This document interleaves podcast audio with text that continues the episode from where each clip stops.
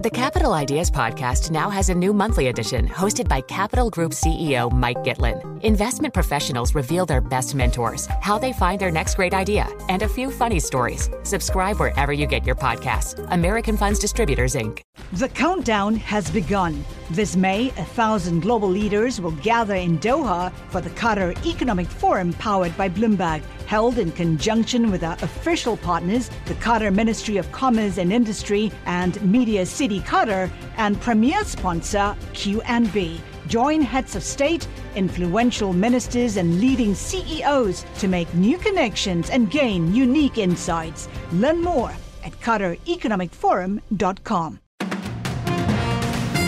This is the Bloomberg Daybreak Asia podcast. I'm Brian Curtis along with Doug Krisner. Join us each day for the stories making news and moving markets in the Asia Pacific. You can subscribe to the show anywhere you get your podcasts and always on Bloomberg Radio, the Bloomberg Terminal, and the Bloomberg Business app. James Mayger joins us, Bloomberg senior reporter in Beijing, for the reopening of the China markets uh, and a deeper look at the Chinese economy. James, it seems like a little bit of a damp squib this morning. Uh, CSI 300 only up about two tenths of 1%.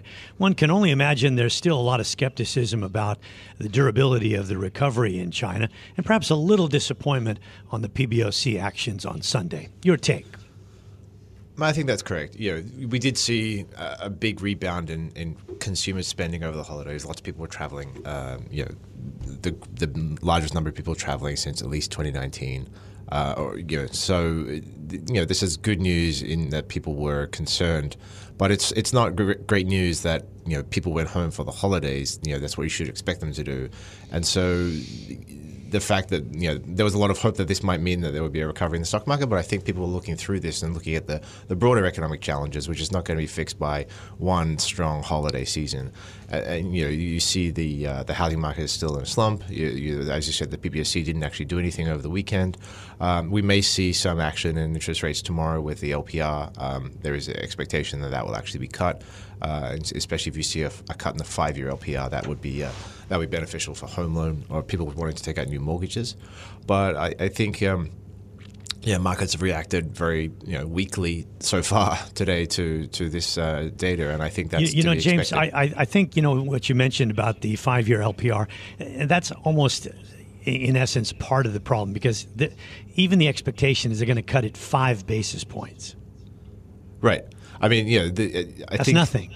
that is nothing, and, and you know, the, there's still quite high. You know, real rates are very high because uh, China is in deflation right now. So even if you were to cut rates to zero, people will still be paying a positive rate on their on their mortgages. Um, so you know, the expectations for action are, very much in the government's court, and all the things that we're seeing, all the things that have been done so far this year and, and last year, have been sort of around the around the margins, very small. And you know, it's unclear to me what exactly would be enough. Uh, can the PBOC, can the government actually do enough to really turn this around and to totally change the narrative? But at least so far, they haven't done anywhere near enough to, as you know, to, to fix what the uh, the unhappiness that stock investors have been showing. To say nothing of the deflationary pressures that are happening across the entire economy. So we were talking a moment ago about this uptick in consumer spending during the holiday. What do we know about the prices that consumers were paying in this period relative to a year ago? I mean, inflation is inflation is negative right now. Consumer inflation is negative. Business uh, producer prices are, are very uh, are falling a lot, and I think you know the the big drivers for that. Um, fruit prices are down. Fruit demand is weak. You also obviously demand for production uh, for for uh, construction goods and, and uh, these kind of things is also very weak. So people are paying less than they were a year ago. So that probably means that spending was even greater. Like actual yeah. It, people were buying more, but they were just paying less for it than they were. But uh, you know, this is still not a great a great situation to be in. Yeah, that was exactly my next point, which is that's um, it's it's that's a little bit of comfort, but really not much in the larger scheme of things. That the units are are probably uh, volume is up, but uh, price is uh, still down. Correct. I mean, so box office was up, for example. But again, I mean, you know, the last four years have been the box office was shut in 2020, so you know the, the, people weren't going to the movies early in 2022 because everyone had COVID, uh, and so to com- the comparison to say, great, the box office was really good this year; it's the strongest it's been in years, is really really poor comparison, and it's not it's not actually strong. It's just strong compared to the very lean years we've been having over the last few years, especially 2020, uh, obviously 2020, then again, and then 2022. 2023 was a little, you know, the last, you know, the, the, the one we've just had is better, but it's not incredibly strong. So, if we're trying to improve sentiment, you've talked about the interest rate picture. We've also talked about how a weak equity market tends to negatively impact uh, investor psychology. We talked earlier in the show today about the fact that maybe the national team will step in and do more buying particularly of the ETF space. Is there anything that you have heard in your travels and reporting on the economy and markets in China? Anything that you've heard that is perhaps a, a novel policy prescription that perhaps can turn this around? Uh, it's not a policy prescription per se, but I think the interesting thing that I saw over the holidays was that um, secondhand home sales really were quite strong. And you saw last year, actually, the amount of money going to the secondhand home market was larger than the primary, the new home market for the first time, I think, on record. And so I think what's happening is that people are people, you know, people are rightly concerned that if they buy a new home, it won't be delivered. They'll pay a bunch of money, they'll take out a mortgage, and then the company that's meant to give them to, to sell them the home, to build the home, mm. will go bankrupt and they won't get their house. Yeah. But if you buy a secondhand home, there's much more demand ah. for that, and prices are falling a lot, and have fallen a lot, much more in the secondary market than they have in the primary market. Because the government is making sure that primary prices don't fall. So secondary home sales are actually doing pretty well. Okay, we'll leave it there. Always a pleasure, James. Thanks for making time for us. Uh, James Mayger from our bureau in Beijing here on Daybreak Asia.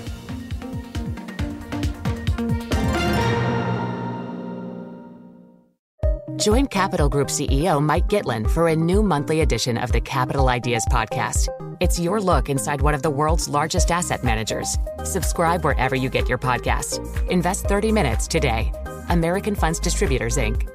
The countdown has begun. This May, a thousand global leaders will gather in Doha for the Qatar Economic Forum powered by Bloomberg, held in conjunction with our official partners, the Qatar Ministry of Commerce and Industry and Media City Qatar, and premier sponsor QNB. Join heads of state, influential ministers, and leading CEOs to make new connections and gain unique insights. Learn more at QatarEconomicForum.com.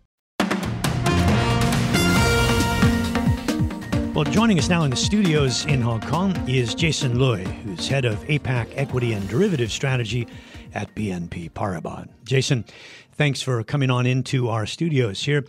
So we had this uh, holiday news really on Friday morning from the state media. We saw a huge bounce in Hong Kong. So we know that there's some energy there. But Hong Kong is not exactly domestic China.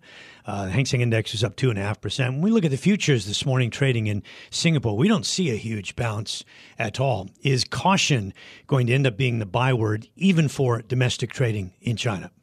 Well, thanks for having me on the show today. Uh, Brian, as you mentioned earlier, I think over the weekend, you have seen the PBOC did not change uh, its policy rate. And I think some of the capital injection may have been a little bit modest compared to market expectations. So that certainly is one side of the story. I think the other side of the story is that when you look at the travel data, uh, while it's very encouraging on a percentage uh, in terms of number of trips, I think if you look at it from a glass half empty perspective, then some of the per average number may have been a little bit uh, doesn't follow the same kind of magnitude. So I can understand that the market would want to look at it from a more negative lens if they choose to. I think at this moment, uh, what is more important for us is the forward-looking uh, policy measures. Yes, uh, looking forward, I think the LPR decision tomorrow will be an important one. But also, I think the market will look forward to the so-called two session where the National People Congress will meet and they will issue some of the growth target that will give the market a little bit more visibility for the rest of the year. So, Jason, what's the House view at BNP Paribas right now on, on the Chinese equity market?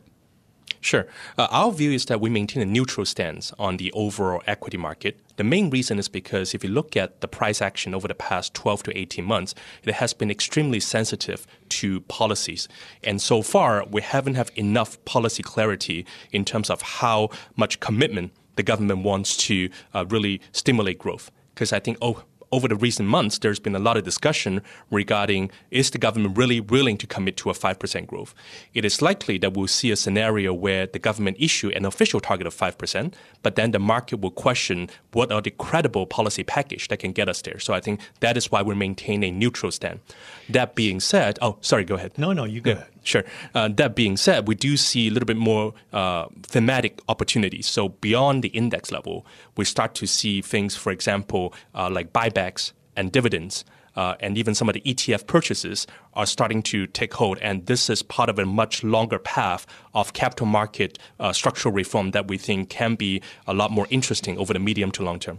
So it seems like investors, uh, on the one hand, might be saying they're not happy with policy, and you just expressed, um, you know, some concerns about policymaking. Is it really that uh, some of these, if if looked through the prism of long-term planning, might be quite sound, but that they're just being rushed through too much in the short term, and that is disrupting markets? I think that's a very fair question because uh, if you look back at what happened over the past six weeks, uh, it feels like much longer because of the price action. Uh, but if you recall that the narrative starting into 2024 is that 2023 was a very challenging year.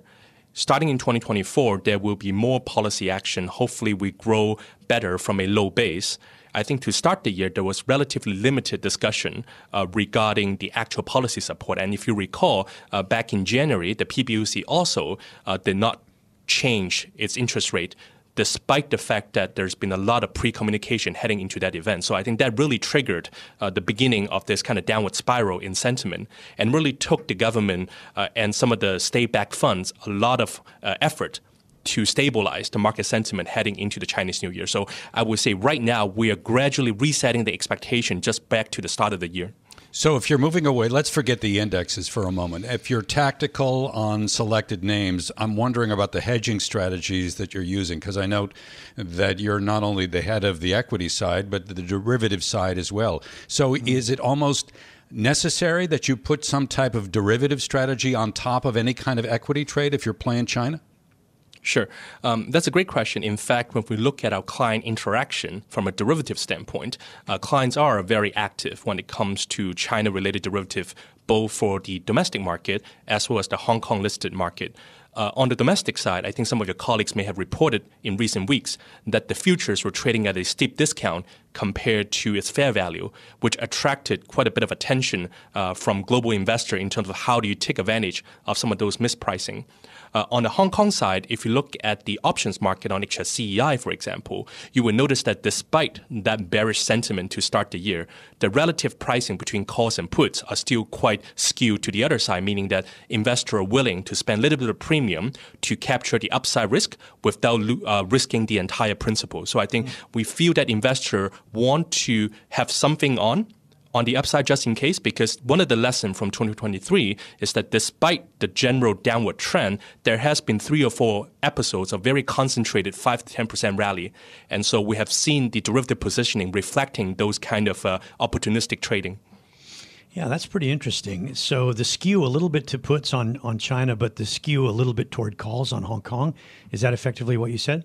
Um, I think that seems to be the case when we look at the relative pricing on the volatility. Um, on the China side, it's more has to do with the fact that you have a very big supply demand imbalance on the future, especially when it comes to the small mid cap indices, which created a rather unusual mispricing opportunities uh, for investor to take advantage of.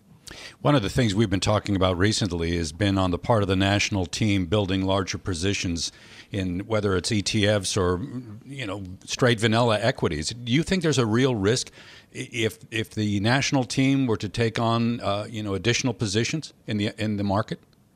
Sure. Um, I think that is a one of the big questions that a lot of investors are asking at the moment because historically, uh, the so-called national team they tend to behave in a relatively opaque manner. Um, I think the most recent example that was very high profile is back in 2015, 2016, where uh, a group of uh, national team as well as security house grouped together to try to rescue the market, but the result was a little bit mixed. Um, I think this time around, what is different is in terms of the vehicle of choice. Uh, back in 2015, 2016, it was there was a lot more stock picking involved, whereas this time around, it seems that they are focusing on ETFs. So perhaps they are learning some of their experience from other central banks over the recent years in terms of how to stabilize the market. And I will note that um, the uh, Central Huijin, which is the unit that purchased those funds publicly, actually made two announcements over the past six months. So back in October 23rd, they simply mentioned that we have been starting to buy ETF. But they issue another statement on February 6th, which had three key points. They say they will expand the scope of the underlier, they will intensify the buying, and they will also continue to stabilize the market. So this seems to suggest that they have now evolving uh, their mandate compared to a few months ago. And I think the challenge to gauge that is that unlike some of the other central banks where they actually have daily or weekly disclosure, mm. the buying from the central Huijin or some of the related parties, you can only see from the ETF fund flow perspective and you can only infer what they are doing. Yeah. And so I think that is the, the, the difference. Jason, we've always tried to read policy in China, but that was more from the standpoint of where the government was deploying capital. Uh, now it's almost like it's policy uh, considerations. Uh, you know, who do they like and who don't they like? Maybe that's a little a little kind of uh, crude, but when you see what happened with uh, with Alibaba and Tencent, who are some of the new players that may be in favor of policymakers? I think that is indeed one of the challenges when I look at Chinese equity market. I understand that I think a lot of the media have pointed out the fact that the Hong Kong China market is down 40 50% from its recent peak. A big part of that is due to these crackdown in select industry.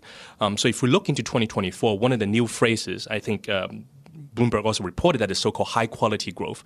Now, there's no official definition of high quality growth, but our interpretation is that it involves some of the high-tech uh, supply chain self-sustainability type uh, investment. So in that sense, I think a lot of the uh, renewable energy supply chain, a lot of the so-called high-tech uh, capital uh, equipment, they will continue to benefit. And I think that is one of our investment thesis is that while the overall economy may remain under pressure, you have this subset of what we call upstream and midstream industry that will likely benefit from these kind of uh, mm. uh, government policy. That's great stuff. Really, thanks a lot, Jason, for coming into our studios. We appreciate it on an early Monday morning. Jason Lui, head of APAC Equity and Derivative Strategy at BNP Paribas. The Capital Ideas Podcast now has a new monthly edition hosted by Capital Group CEO Mike Gitlin. Investment professionals reveal their best mentors, how they find their next great idea, and a few funny stories. Subscribe wherever you get your podcasts. American Funds Distributors, Inc.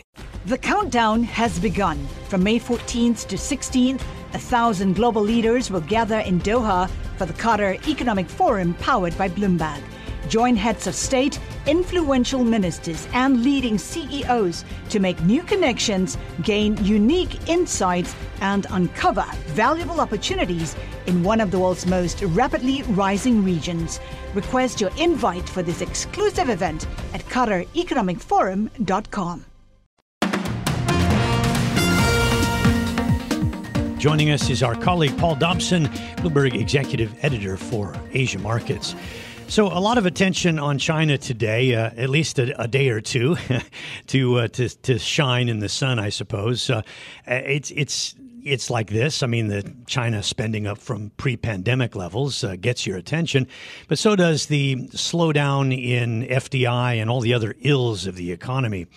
Uh, and we're not seeing other markets really all that buoyant this morning. How do you read the mood at the moment, Paul? Yeah, I, I would say that the, the mood as the mainland markets uh, reopen should be cautiously optimistic, perhaps. We had a better week last week in uh, the offshore markets, the ADRs in the US, and the Hong Kong gauges as well, uh, which bodes well. And I think that the e- economic data, the real time economic data that we have on spending and travel, seems relatively benign and positive.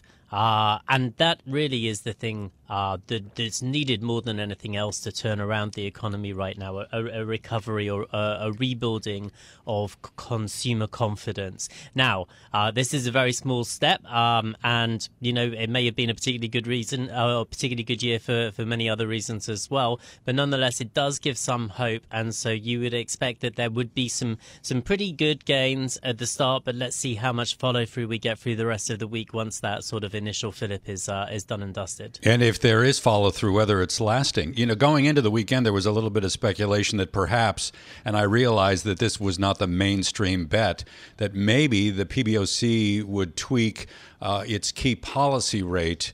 Um, as a way of incentivizing people maybe to, to take on a little bit more risk. That didn't happen. Uh, the one year uh, policy loan rate was held at uh, 2.5%. But what we're learning now is that maybe the big banks in China will cut rates in the coming week. Do you think that's likely? Uh, it seems like it's a possibility. It was certainly mentioned in the uh, local media, the official media today, as being a potential thing that we will see happen. Um, they created some space recently with triple R cuts to, to open a little bit of room for banks to lower uh, those rates further. Um, so that's in the cards. I think on both of these um, uh, measures or, or, or, metrics, what's quite important is that limited room that there is uh, in which the, the, the, authorities have to operate with the with the um, loan prime rate and the bank lending rates. You know, bank margins are already under quite a lot of pressure, so there's only so far and so much that they can do. With the mm. MLF that we had at the weekend, uh, the concern is uh, that it would trigger more currency weakness or more capital outflows, and that's something that they also want to avoid. So, in both cases, the space is reasonably tight, and there needs to be a, a strong case or a compelling reason uh, to do more. We just did have that triple R cut, and that's supposed to be helping, and so I guess they'll want to watch and see how that feeds through into the economy before. Well, and the and the apparent pickup the apparent pickup in spending uh, indicates things are working even without a cut in interest rates. So well, I suppose one could read some caution is is okay there. And what we're talking about with the stock market gains today would be mostly domestic, I would think. Foreign investors remain pretty jaded about uh, China, although you you do see pockets of interest. Uh, I'm kind of curious about whether or not um, there's a, a, a, way to read this uh, that that perhaps because Japan, you know, has seen such gains and the U.S. has seen such gains that maybe, just maybe, a little bit of foreign money might uh, take a punt. Uh, it's possible, but uh, the over overwhelming sort of uh, mood from the international community is that there are those better opportunities elsewhere, right? Like you said, Japan looks great, India looks great, the US. Why would you put your money anywhere else right now when the tech stocks are going so crazy? Unless you're looking at the the relative valuations. So it might be the sort of longer term investors that are that are keener in some ways, and yet with so much policy uncertainty still there and the growth outlook looking, you know, uh, still longer term pretty um, uh, modest by recent uh, standards and that disinflationary impulse still hanging over the market as well. There are reasons why international investors are, are concerned, and that's what we've seen in the FDI numbers. Uh, the the you know kind of spending by businesses basically into the economy has shrunk uh, continually for several years, now the lowest in 30 years. And I think that's more of a sign of kind of, you know, the US general retrenchment from China's markets in general, sort of stay away mentality. So, yes, of course, there will be some, some speculative flows that would like to try and jump on any, any big moves that we see. But like you said, I think the, the domestic uh, investor is the key player here at the moment. I, I thought it was very interesting. The latest survey of global money managers from Bank of America America shows uh, that going short Chinese stocks is still very popular and maybe becoming more so. And this has been the second most crowded trade we know for months now. And I'm wondering at what point do you get hurt if you step in and, and aggressively short China? Hmm. Well, the last two weeks would have been pretty painful given the Golden Dragon, I think, uh, in the US had gains of 5% two weeks in a row. So, uh, so, but maybe people are seeing it as an opportunity to reload those short bets again, uh, and, and, and still see more scope for weakness in, in, in, in the Chinese markets. And I think because of those international outflows, which has been such a persistent theme, that would that would put you in that mentality. But maybe, you know, kind of it doesn't take much to to, to get China's markets excited. And when we see uh, big rallies, they, they, they come exceptionally hard and fast. So the short sellers yeah. will want to be wary of that as well. All right, Paul, thanks very much for joining us. Paul Dobson, Bloomberg Executive Editor for Asia Markets. This has been the Bloomberg Daybreak Asia podcast, bringing you the stories making news and moving markets in the Asia Pacific. Visit the Bloomberg Podcast channel on YouTube to get more episodes of this and other shows from Bloomberg. Subscribe to the podcast on Apple, Spotify, or anywhere else you listen, and always on Bloomberg Radio, the Bloomberg Terminal, and the Bloomberg Business app.